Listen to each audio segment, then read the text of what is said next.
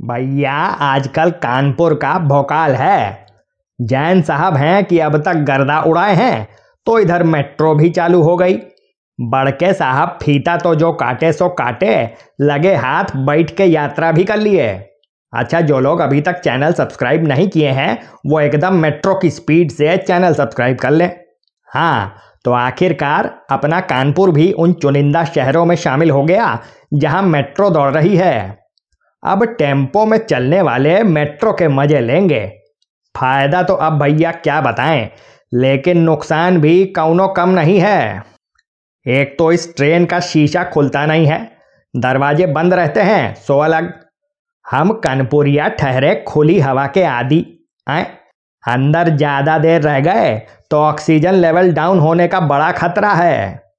सबसे बड़ा सवाल यह है कि हमारी जो इंटरनेशनल लेवल की पीक है आखिर वो कहाँ से? और कैसे निकलेगी? आए?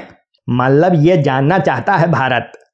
भैया, मेट्रो के जिम्मेदार अधिकारियों को इस पर तत्काल विचार करने की ज़रूरत है। मतलब ये तो हमारे मूलभूत अधिकारों का हनन हो गया। अच्छा एक समस्या और है।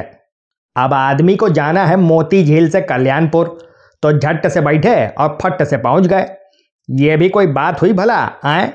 अरे जब तक घंटा दो घंटा ना लगे, धूल धक्कर ना फाँक लें, तब तक असली वाला मज़ा कहाँ मिलेगा बताइए।